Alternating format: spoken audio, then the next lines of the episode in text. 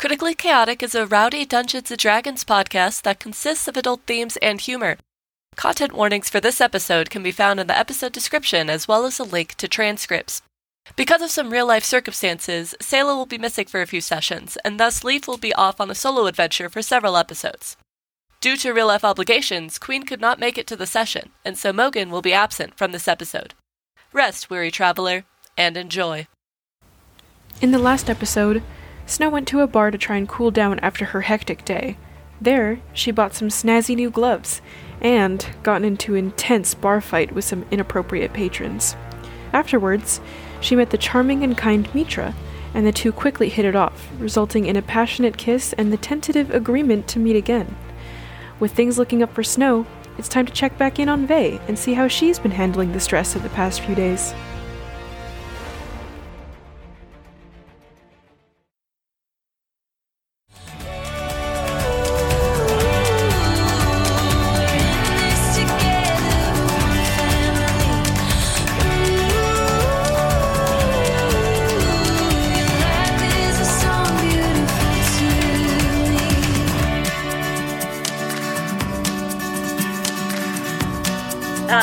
They went for a walk for a while, and nothing too important occurred. She just went for a walk, tried to clear her head, and eventually headed home.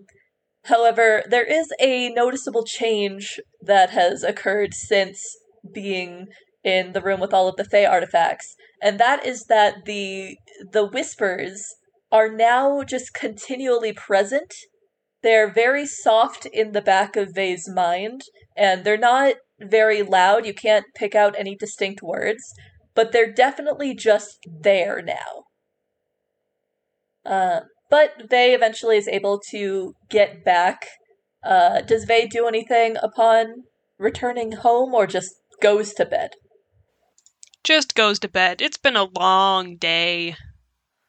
It's sleepy times. Just really unfortunate choice, but she's tired. All right. And then Jerome and Carius, have y'all been doing anything, or are y'all just in bed by now? We're probably in bed by now, but I imagine we were chatting for most of the period that Snow and Vay were gone, just hanging out. Nope, yeah, we were just chilling, talking about things that happened in the past. Carius was telling Jerome a little bit about his history with Leaf, and Jerome was giving appropriate oohs and ahs the whole time. Alright. So then, Snow, we're gonna do a couple things. First, about what time do you think you would have gotten home? I'm gonna say I probably got back at, like, between 2 and 3 in the morning. Like, definitely late. Okay. Alright, so, now let's see how drunk and then hungover you're going to be, right. Snow. The way that it works is that, I'll need you to roll, a constitution save for every drink that you had. And then for each drink, the DC of drunkenness will get higher. So I'm going to have you roll 5 times, and I'm going to tell you, I'm going to say pass or fail, and either you or Alex or someone else can keep track of how many fails you have. And then that will be me telling you what your drunk level is. First one is an 11. Pass. Okay. Next one is a 9. Fail. Yep. A 19. Pass. 9. Fail. There's a pattern here. And 19. Fail. Alright, so that's 3 fails, right? Yeah. Okay, so you, yes, you were successfully drunk by the time you got home and all of that set in. But you didn't really do anything after you left, so you just got home and you've gone to bed. And so now the way that hangovers work is that until your hangover is done, is gone, you are going to have the poisoned condition. Oh, God.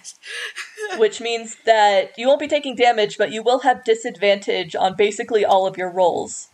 Great. Oh, love that. No. You can get the effects reduced if you get healing of some kind. So that can either be like, it could be someone doing a medicine check. It'll be a high DC, but that'll be the equivalent of like getting a home cure for a hangover, and then that can decrease your drunkenness. Or you can get like an actual like healing spell, but it cannot be one that you cast on yourself. So first, Snow, you have a dream. Hey, it's not me. Wait, I do? Yeah, you. Yeah, do. You do. Okay. You go to bed. You let your drunkenness easily whisk you into the land of dreams. And for a while, you don't really dream of anything. It's just like a nice darkness that just envelops you, and you just get a good amount of rest. Until you open your eyes and you find that you are in a forest. You are seated under a very tall tree where some light is filtering through the leaves, and you can hear the quiet trill of birds and the sound of some crickets somewhere in the forest as well. And you don't really have anything with you. You're alone. It seems like you were just dozing off here underneath this tree.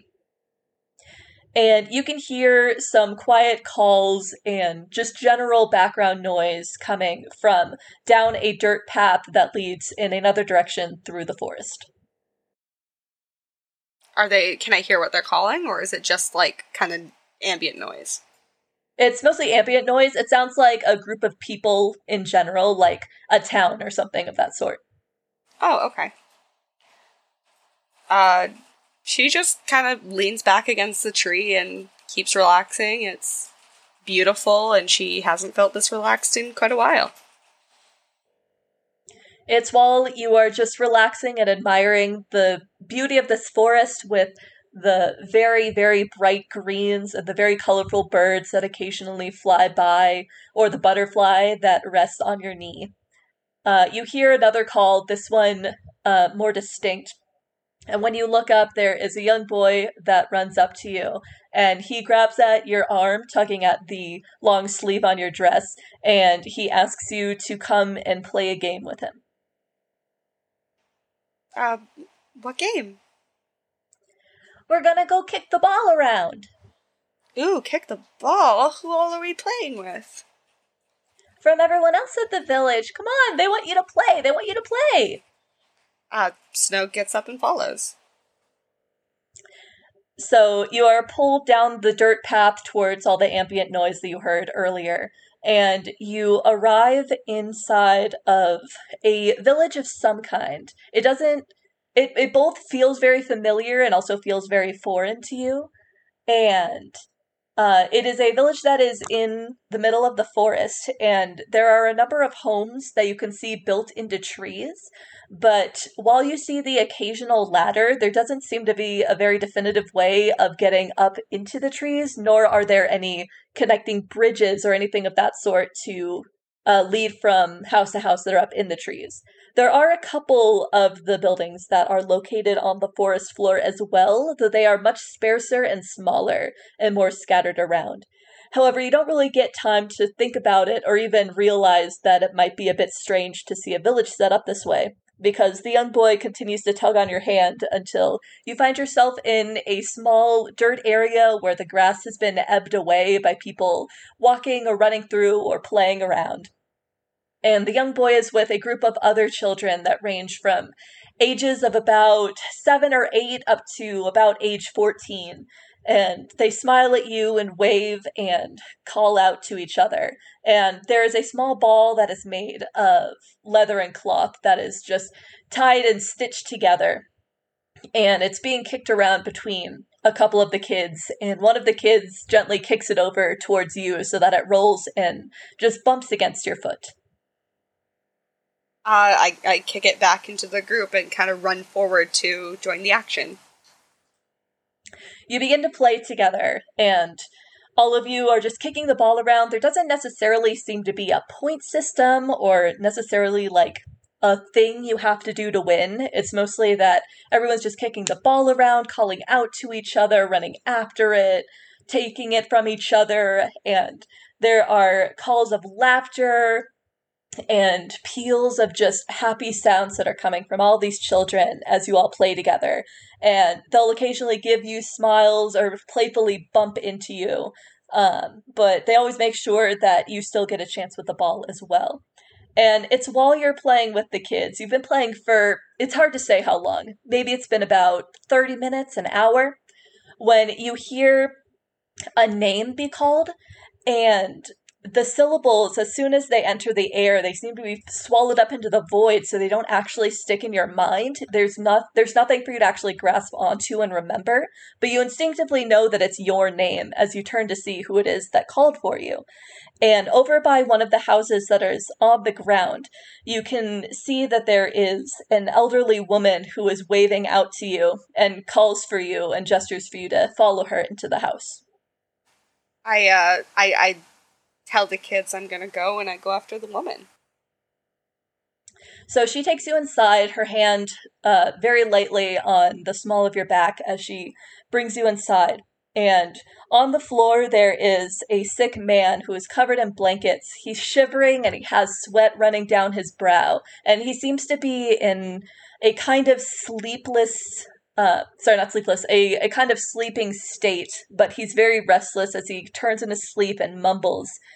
And the elderly woman kneels down and gently pulls on your wrist for you to kneel down with her.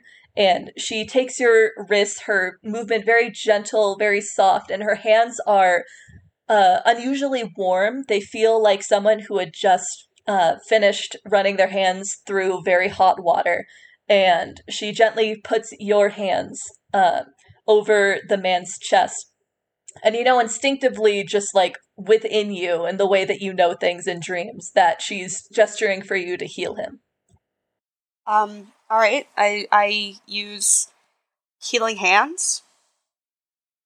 Your hands begin to glow, and you feel that the healing process is beginning. The man's kind of like shifting around. It starts to diminish as he just lies there looking very peaceful.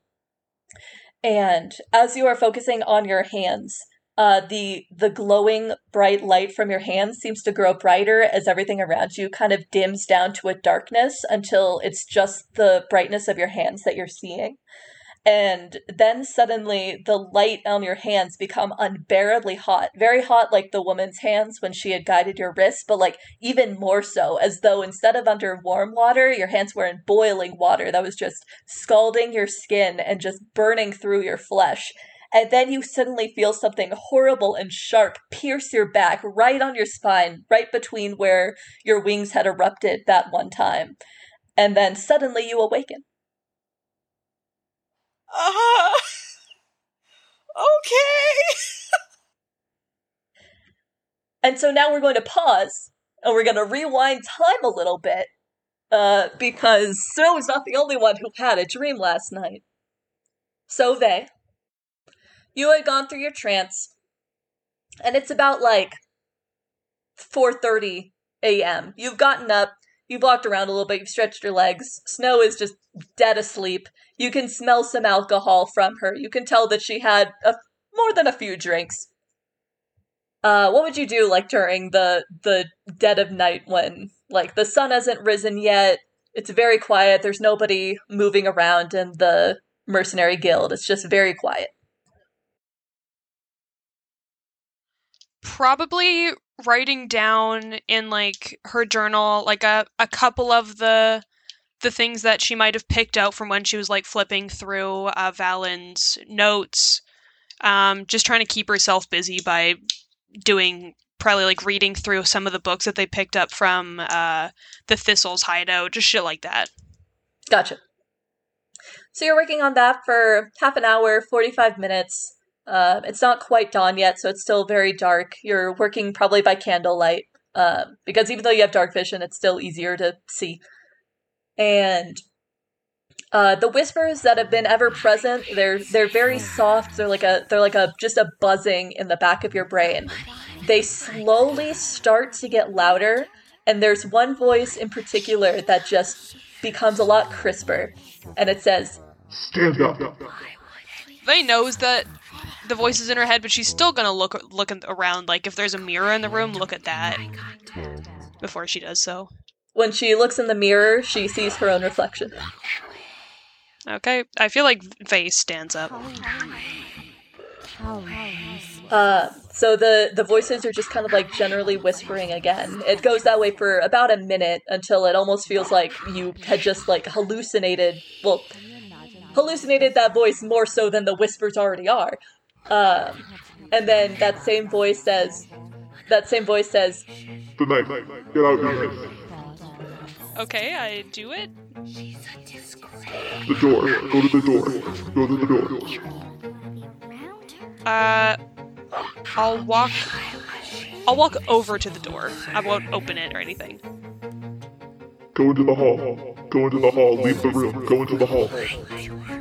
Can I listen to hear if there's anyone in the hall before I do that? Yeah. Roll a perception check. It's a 10. I've rolled basically only 10 and 11 today. I love it. You don't hear anyone outside. Okay, I go out into the hall.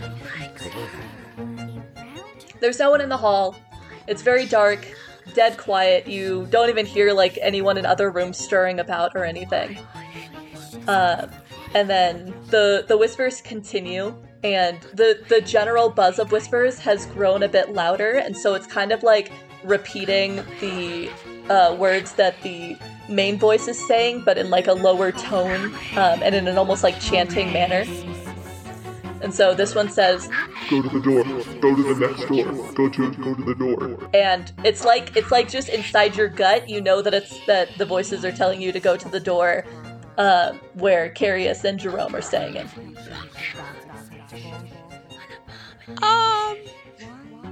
Okay, I walk to the door. Yeah. So as you approach the door, you can feel your own heartbeat start to pick up in pace, and it becomes very noticeable, like to the same degree as the whispers, and you also notice that the chanting of the whispers are following the same beat as your heart rate, so as your heart rate increases, the whispers chant even faster. And the voice says, "Turn the door knob. Turn the door knob." Can I, before I turn the doorknob, can I peek under the door to see if there's like any, anything that Jerome might have set up, or if there's something in front of it? Yeah. Roll investigation. Okay. Dirty 20. It doesn't look like anything was set up. Okay, I turn the doorknob.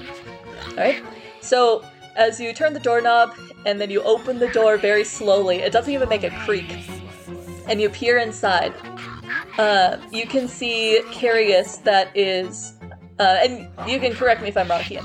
You see Carius that is laid on the bed, just curled up under the sheets. Terry is curled up on the pillow beside him.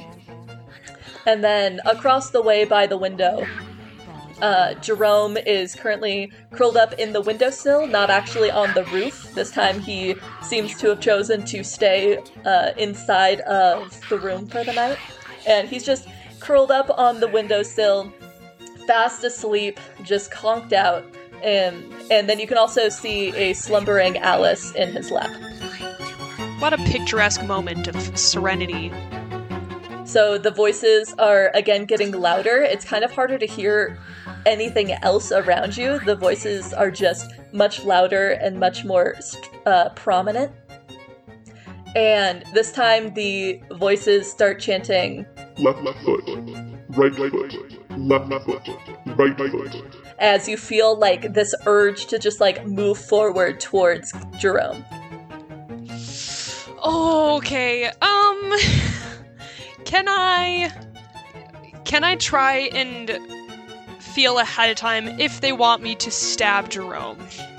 Because that feels where this is headed, with a knife in my hand and going towards Jerome. Can I do like a check for that or something to see if that's the direction this is going? Yeah, do insight. Insight on the voices in your head. I rolled with disadvantage because of the wisdom thing. And I got an 18 and a 16, so I got a 15 insight. Yeah, there's a feeling of stabbing in the vicinity. Okay, yeah, no, Veya's not feeling that. She's not the stabby type. She doesn't know if she'll even hit. So she's gonna close the door again and try and leave and see what happens. Oh god! It's not gonna go well, but she's gonna do it. So as you close the door so that you can just go back and you're like, I'm maybe not gonna do this, that's when you feel a horrendous stabbing pain in, like, the front of your head. It's like the equivalent of, like, 3 bad migraines just all centered on this one point. And you're gonna take... Oh, no. Damage! Yeah, damage. What's your max HP again? Just out of curiosity. 27! Oh, okay, cool. You're gonna take 16 psychic damage. Oh, okay. Holy shit! So just the sharpest, most awful migraine all of a sudden just, like, pierces your skull. Oh, okay. Faye's gonna go down to the tap room and not go back to her room.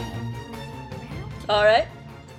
So you head down the hall, and you head down the steps so you can go to the tavern. And the whispers are almost like shouts in your ears. They are very loud.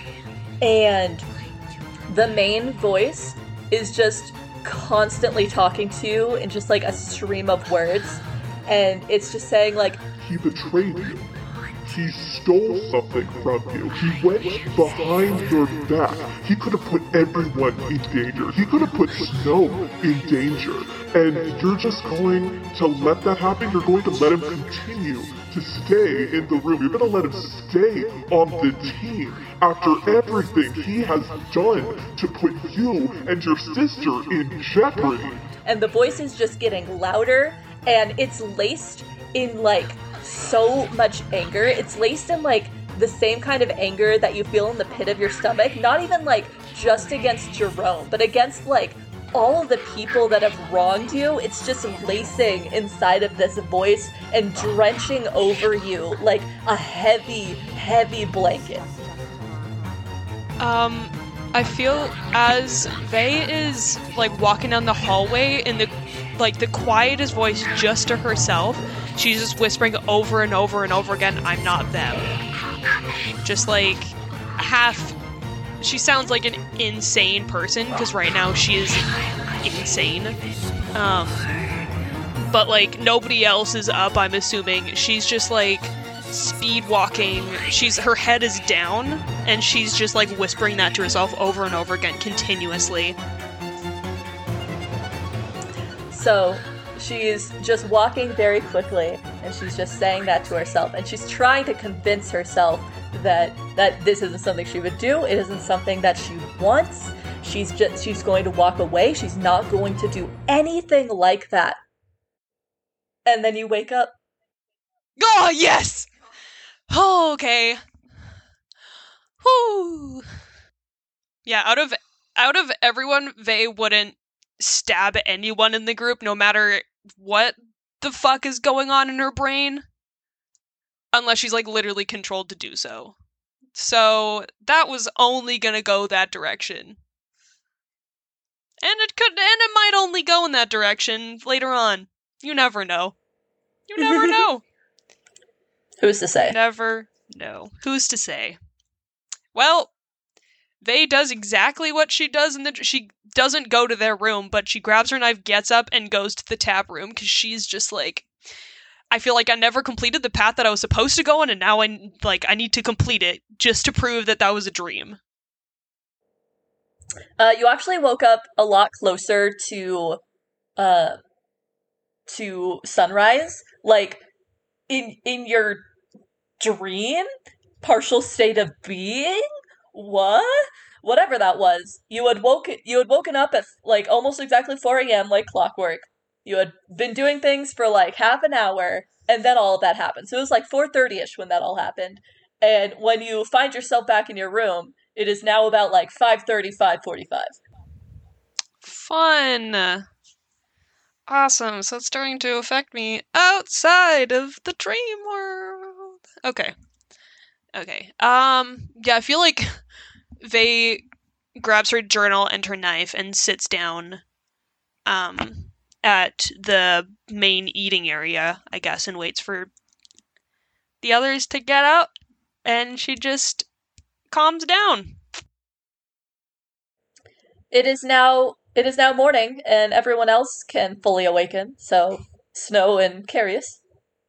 Yeah, I think for Carius, he's gonna just wake up and grab his stuff, and then he will look at Jerome and just say, "Do you want to come down to breakfast at all this morning?" Jerome visibly thinks about it for a second. And then goes back to looking out the window. Nah, I got some ration bars. I'll be fine with those. Feel free to head down. How about I bring you up something? You don't gotta go out of the way you do that. It's fine. It's not a problem. You should have a proper breakfast. It's not like I can taste it anyways, so about as much difference for me anyways. I suppose, but it'll still be, at least more filling. Would that be alright? If you really feel like you gotta, then I won't stop you. Thanks, Gary. I don't feel like I have to. I just want to. You're a real one.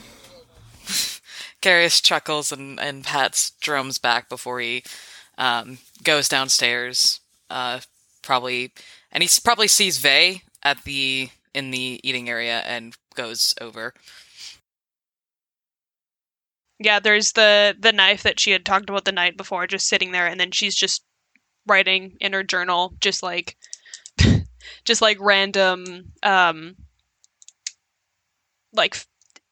random things about like the Fae and Elvish artifacts that they came across, that her and Valen talked about stuff. Good morning. And he just sets his stuff on the bench and he says, "Have you had breakfast yet?" No, probably not. She wouldn't have. So she looks up from her writing and just says, "No, I haven't yet. No." Would you like me to grab it? I'm about to grab some for myself. I can grab some for you as well. Oh, yeah, sure. That'd be great. Okay.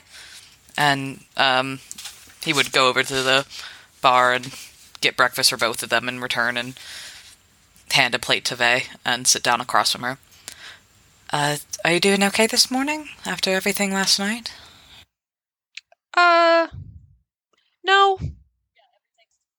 This has been such a bad day. Like, it hasn't been 24 hours yet since everything, so it's still included in the same day, and it's just not been fun. Carius gives her, like, a sympathetic smile, and he says, I don't blame you one bit. Is there anything I can do to, help you feel a little bit better this morning?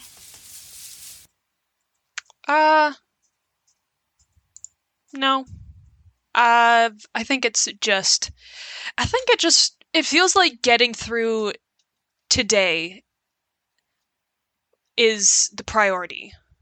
Just like one day, like it's just been like nonstop stuff, just constant, just like it'd be great. If it was with everything being so bad today, I suppose the only place left to go is up. Yeah, they're really... Yeah, I feel like yeah. You're right. I'm not the best at being optimistic. So I feel like today it's just like a coasting. Like, I feel like currently there's no up to go, since it's like we're still stuck in the bottom. But like, if we coast at the bottom, then it creates some like momentum to like go up, you know? Things will at least get better eventually, I'm sure. Did things go all right with Valen yesterday? I dropped an artifact, which wasn't ideal. But anything that I missed out on doing yesterday, I'm meeting with him later to do today. So it's mainly just going over notes. I'm going to look through some of his elvish stuff, and yeah, that's the plan for today. I don't have much else to do. I'll probably just go for like a bunch of walks. I feel like that's a good like clearing the head thing to do. Exactly, just sort of like process. I probably will go to the library for a bit, like do a bit more research, since it's kind of like my favorite place and everything. And yeah. Just the good stuff. It's a calming place to be, I imagine. Mm-hmm. I don't very quiet, often, but very calm, quiet. It's nice. What are you up to? Probably not too much today. I think at some point I want to stop by that magic shop again, but other than that, I don't really have any other plans. I'll just work on some projects. Like, I brought down the supplies for some sewing projects. Do some of that this morning. Oh, fun. So you're just going to hang around here for the day? Yeah, probably most of the day. Yeah, I think Snow already got her relaxing in. When she came in last night, she was reeking of booze. Yeah, it was great. I suppose that's one way to work through things. Exactly. Not my cup of tea, but you know. Yeah, alcohol is just not it. I think at this time, Snow walks in looking very not good, even remotely. And she kind of walks over to your guys' table, sits down, and her head just goes onto the table, and she just kind of grunts a bit. Have a fun night out? Okay, you seem to have some bandages. Started a bar fight. Met a woman. Oh. Really hungover. Oh. I see. Fun night. She kind of puts a thumbs up, but does not move her head.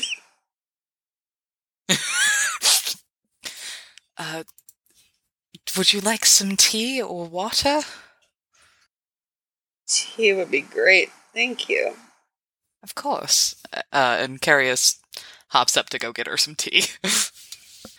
When he comes back, he says, if you're feeling hungover, I have a spell or two that might help. If you want, try. Sure, but I mean, I might deserve this, to be honest. It's up to you.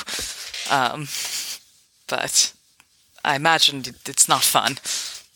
She kind of pulls the blanket off that she brought from the bed in the room and puts it over her head and is just holding the tea and, like, not even drinking it, just staring at it. Does not answer you. Maybe broach the topic a little bit later. She seems a bit walls up, you know? Grumpy.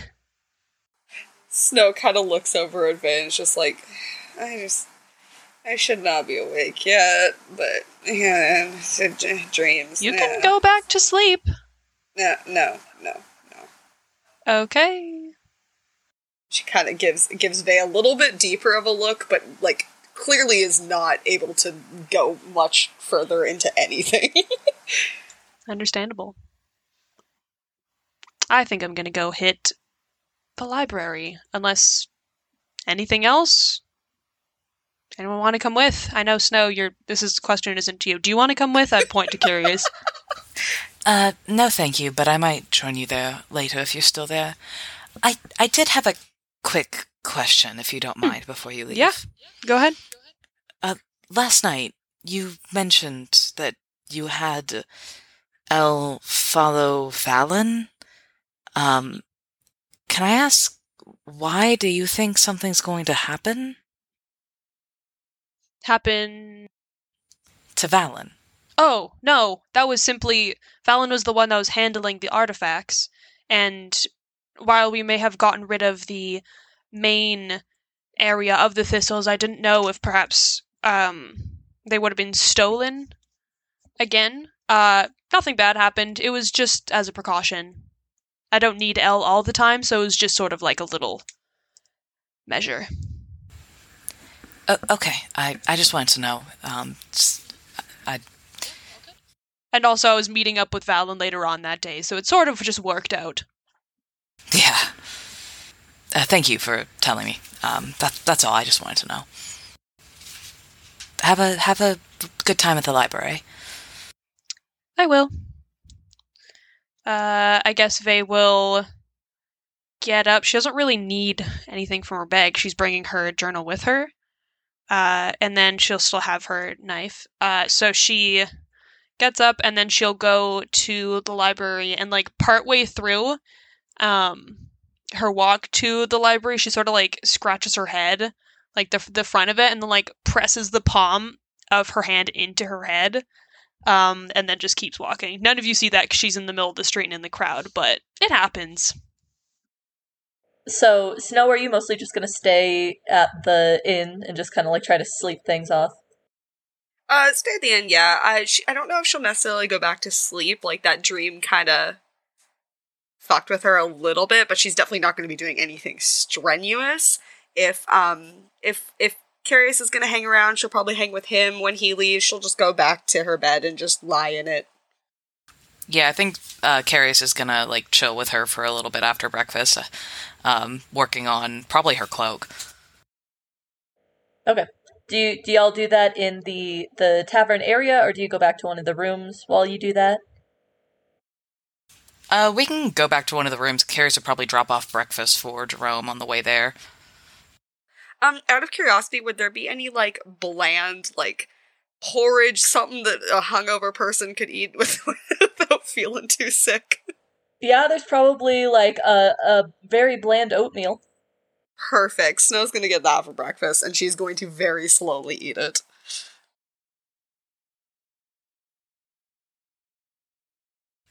Are you sure you don't want any help with your headache? Yeah, if you want to try, I definitely won't complain. This sucks. I would like to cast protection from poison on Snow, since you said that it's technically a poison. You touch a creature. If it is poisoned, you neutralize the poison. So you whatever you do, you like tap Snow's forehead, and the hangover just disappears.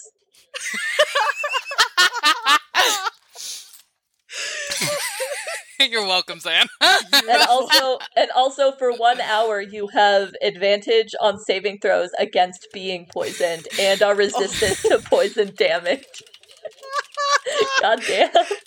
Oh, just the clutch spells that don't seem that useful, and then it just works. So, how's the spell go, Kian? Yeah, give us a description here. I think similar to, like, any other healing spell he uses, his, like, fingertips just glow green, and he just taps So's forehead gently, and headache gone. Yeah, so you feel your headache is gone, you no longer have the slitting headache, the nausea has faded. You still have just, like, that strong fatigue that just comes in general from, like, having drinking a lot and had not the best sleep. But you no longer have the poison condition, so you don't have disadvantage anymore. And you don't feel as bad as you once did. Beautiful. Snow like blinks for a second and looks over and goes, "You're a miracle worker." Gary just laughs and gets very shy, and he's like, "Oh, it's I'm glad I could help." Oh, thank you. Man, how many times can you do that? There's someone who might really like to meet you right now. I imagine it's that girl you met last night. I kind of gives her a bit of a knowing look. Snow just goes right back to being bright red like she was last night. She's just like, ew, we can do that in a bit if you want. Sure. I don't know if she'll be even awake yet. We're not going anywhere today, I imagine, so if you would like to pass by, I don't mind at all. I can spare the energy. Thank you, Karis. I really appreciate that. You said you were going to be working on sewing today. Would you like some company? Absolutely, I would love that. I imagine Drum's still in the room. Would you like to go to your room? It seemed like you didn't really want to be around him right now. Yeah, I would prefer it, but if you would rather be in your room with your stuff, I won't object. I already brought my supplies. It's all right. All right. I'll just grab food for him on the way. And Carius does just that and follows Snow upstairs. So you're just going to hang out and work on the cloak for a bit? Yeah. While he's snowing. Snowing? Snowing, yes.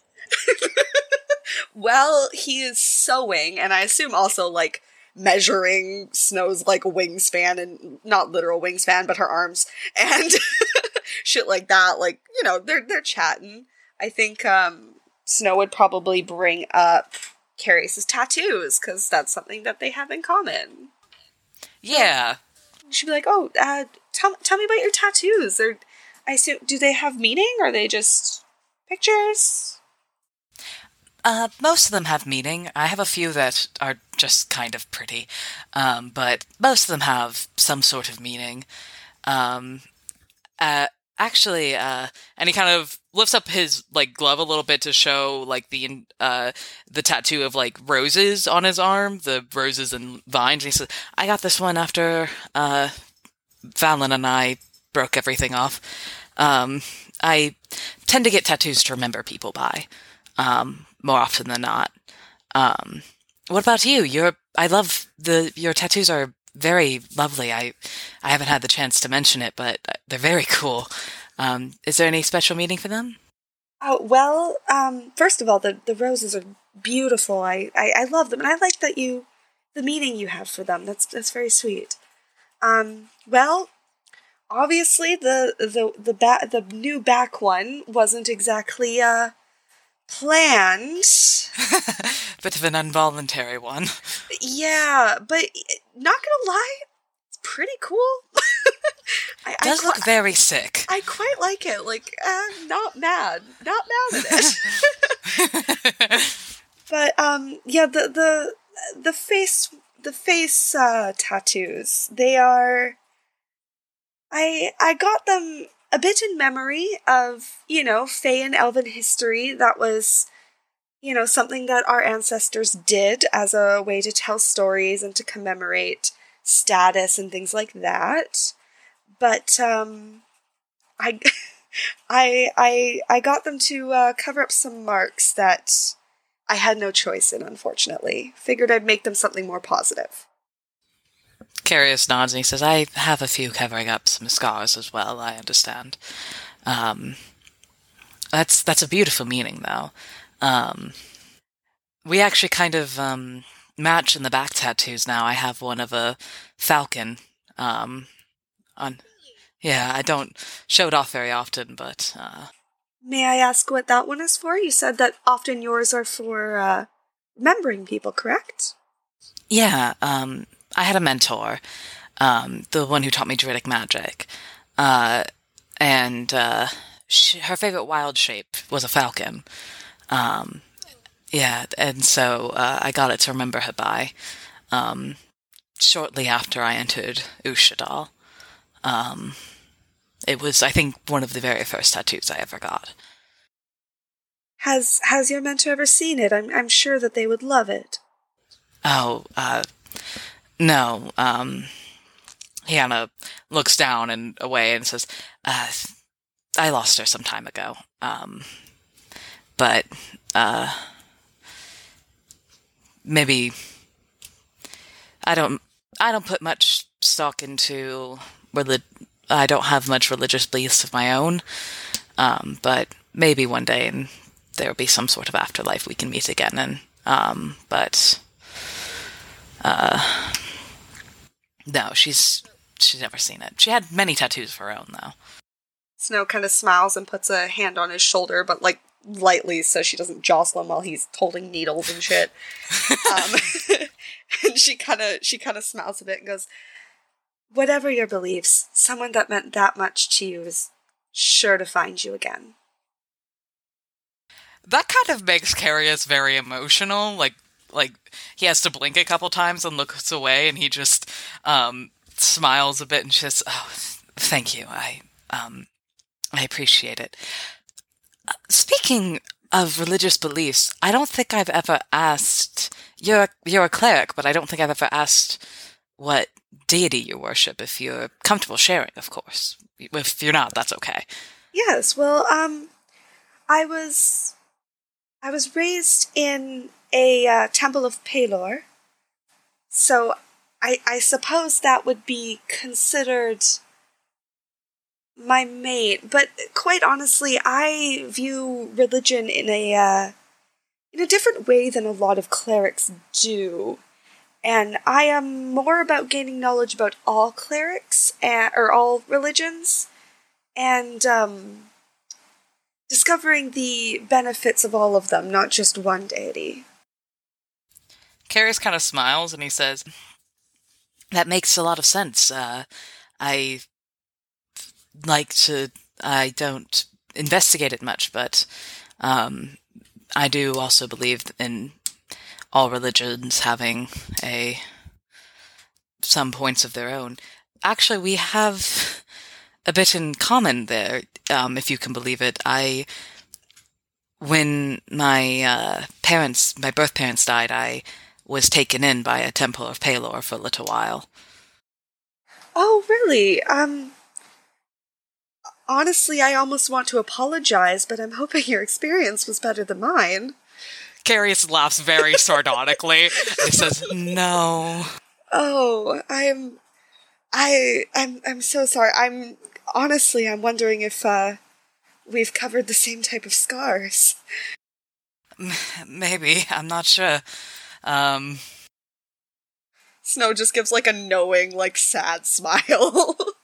Carius returns it and he says, "It's always nice to have solidarity and experiences like that, at least."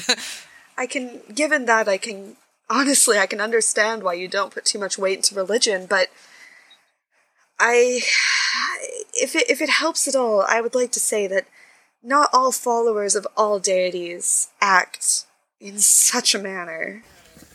Yeah, I've learned a little bit of that over time, and you're definitely very wonderful. She kind of just, like, smiles and is just like, "Oh, this is a really awkward thing to bond over, but it's happening." Trauma bonding. Trauma bonding, baby! The most trauma bonding.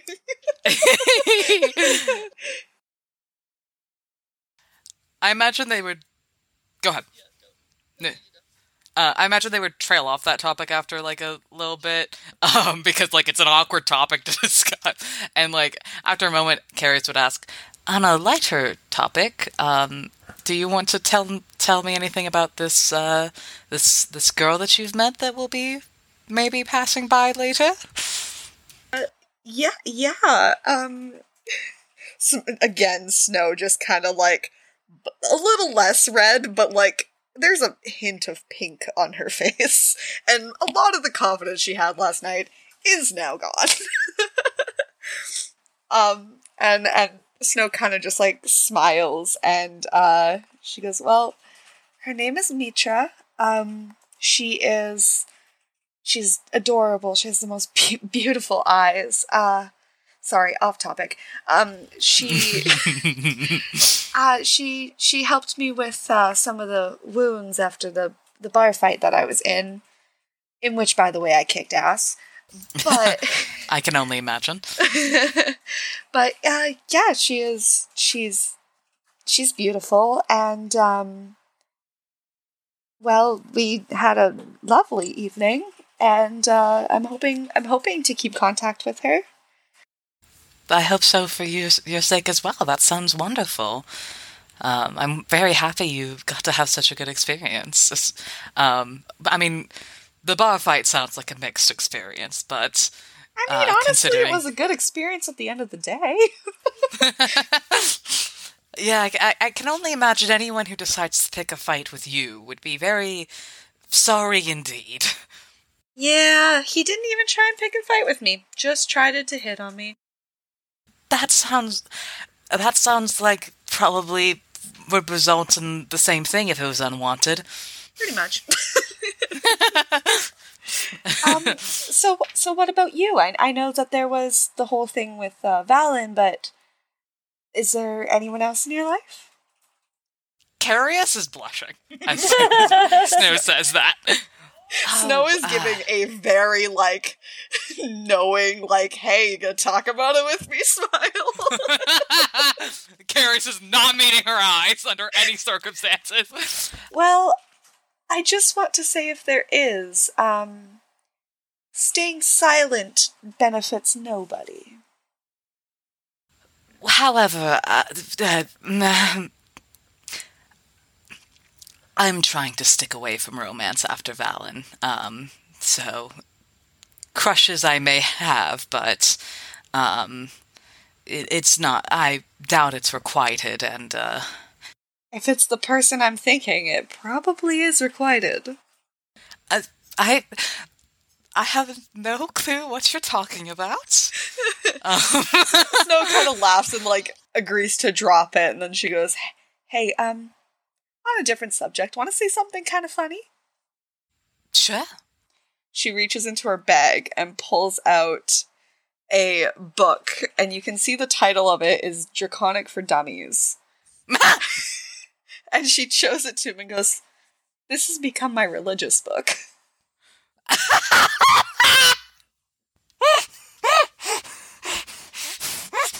Carius cracks up a little bit too, like most of that was me, but Carius cracks up and he goes, may I ask why and how?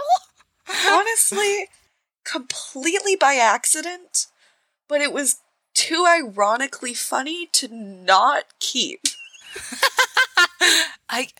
I can't blame you. That's pretty fantastic. That's why I can speak somewhat Draconic, is solely because of this book. That's kind of beautiful.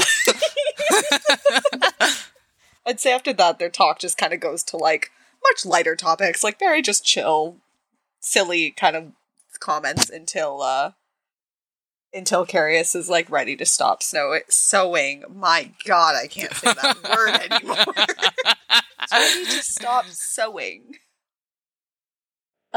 Quick pause. Check in with Jerome and Vey. Do either of you want to do anything in particular for a scene? I mean, I'm just doing stuff with Alice. Jerome is trying very, very hard to be a good bean and be trustworthy in their eyes. He is a good bean. He is trustworthy. To an extent. To an extent. He's like, you know what? They had issues with me going off by myself. I'm not gonna go off by myself. I'm just gonna chill here. I don't have anything fucking better to do.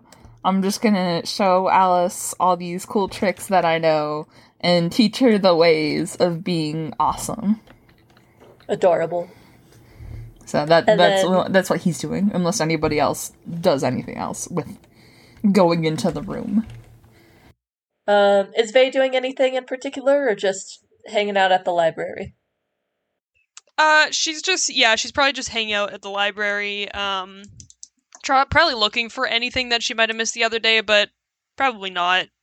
Probably writing down more info, like, more obviously, because she wasn't doing that before, since Mogan was sort of, like, hanging around and, like, carrying their books and shit, but, yeah, just doing that until I'm meeting up with, Valen. Okay. Then, Carius, would you like to go to the magic shop that you mentioned? I would. I would probably drop by my room to drop, because I don't want to take my whole sewing project along, but I would want to grab my focus. Drop by the room I'm sharing with Jerome and, like, just let him know where I'm going before I leave. Oh, you headed out? Could I possibly tag along with you? I have not been indoors for such a long period of time. In a really long time. I am fucking bouncing off the walls here. I am so claustrophobic right now. Of Jesus. Course. I was wondering if you were feeling a bit cooped up. No, yeah, a little bit.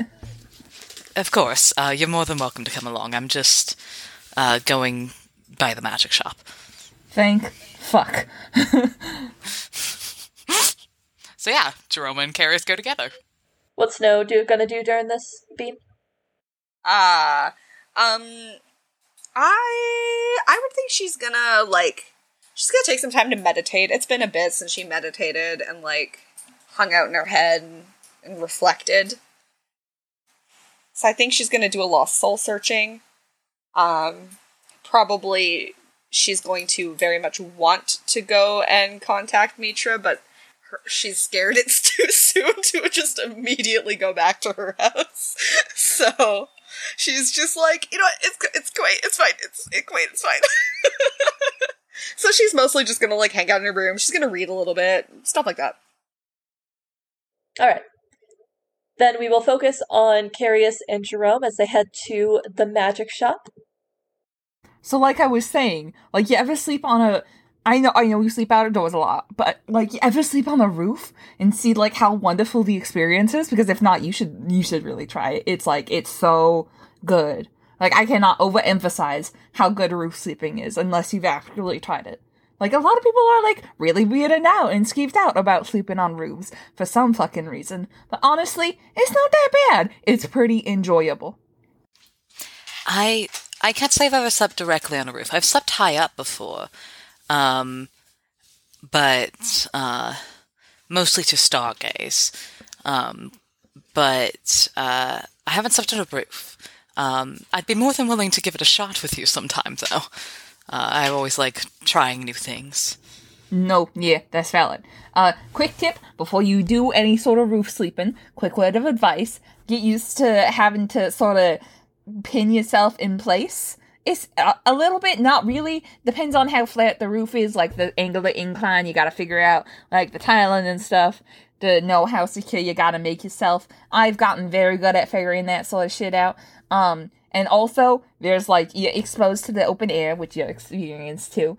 So, like, you gotta be prepared for that. But otherwise, you enter the magic shop. While Jerome is giving this spiel, you enter the magic shop. Carius just opens the door, gently nodding along, like, you know how you do as you're talking to someone as you're walking. Jerome's just very passionate about roof sleeping. And I love him. So, as you enter the magic shop, the little bell above the door gives out a little jingle. And you hear the same voice of the old woman from before. Oh, hello, just 1 second. And there's nothing for about 30 seconds, and then suddenly, boop, she pops up from behind the counter. Well, hello there. Oh, I recognize the two of yous. Wait, was Jerome there for the magic shop last time? Okay. No, that's what I thought. She thought he was a gerblin. He got his potion of no taste. Yeah, right. Oh, I recognize the two of yous. What brings you back here? I have a question. I have an answer. He approaches the front counter. And he reaches up to Terry, who is probably chilling on his horns, and he takes him down so he can hold him in his hands as he talks. This is my friend Terry, and I can converse with Terry quite easily through wild shape and through I have the spell Speak with Animals, but I want to be able to talk to him more often without using as many spell slots, because I do have to conserve those for the life that I live most of the time. And I was wondering if you would have any options to be able to maybe prolong the spell or speak to him more often without using spell slots. Just any advice you could give me to pursue a solution to this. She kind of looks at Terry and she leans forward. She adjusts her big glasses. And then she kind of like mumbles something to herself and her glasses glow for a moment. And then she says, "Well, aren't you a pretty little bird?" And then Terry like puffs up a little bit and starts aggressively tweeting. And she goes, "Oh, what a dirty little mouth you have."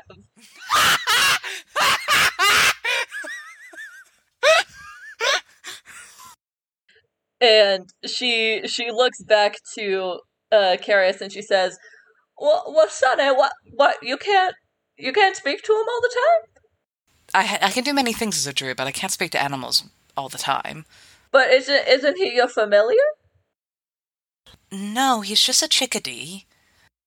No, he's just a familiar. What? No, he's not. Terry, are you a familiar? And I would like to cast Speak with Animals. He puffs up a little bit and he goes, I thought you could have told that. I would think that a druid would know the difference between a regular old bird and a familiar. Do you think all birds could talk as eloquently as I can? Fair point. I'll concede on that. I did not realize he was a familiar. And he says that to the person. Rain blanked. You haven't asked for her name, so it makes sense why you're blanking. She kind of like gives a small nod. Well, if he's not your familiar, then whose is he? I have no idea, actually. Terry, do you have someone already? I do. I've been searching for him all across this blasted country. Couldn't he summon you? I suppose they could. Ah, I see. Well, later on you should tell me more about it. Maybe I'll be able to keep an eye out and help you out with that search.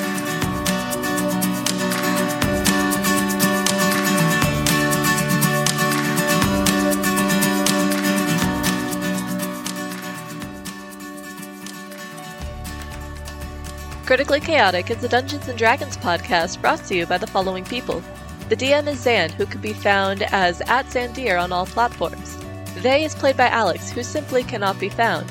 Snow is played by Bean, aka Alexa, who can be found in a variety of ways, but mainly @Alexandra_Jaden on Twitter. Carius is played by Kian, who can be found as @LostFanboy on most platforms. Jerome is played by Lady, who writes, quote, "And that's all you get, you dirty gremlins." Mogan is played by Queen, who chooses not to be located at this time or ever. Leaf is played by Sayla, also known as Strawberry online, who can be found as @_Strawberry Milk on Twitter. The theme song is Melody by Emery. If you would like to support Critically Chaotic, please consider leaving a 5-star review and following us on whatever podcast listening platform you are currently using. You can find us at @CritChaoticPod on Twitter with no underscores, where we post updates and retweet fan content. For any other platform you would like to see us on, please look in the description. We will see you next week for the continuing adventures of Vox Anima. Have a great week, everyone.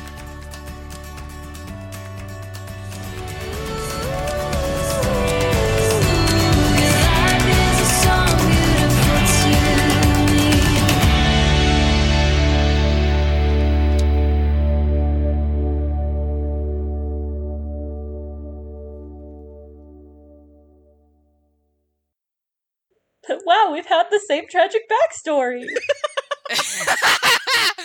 Hey, we both had that religious trauma, baby. Oh, good old religious trauma in the gays over here.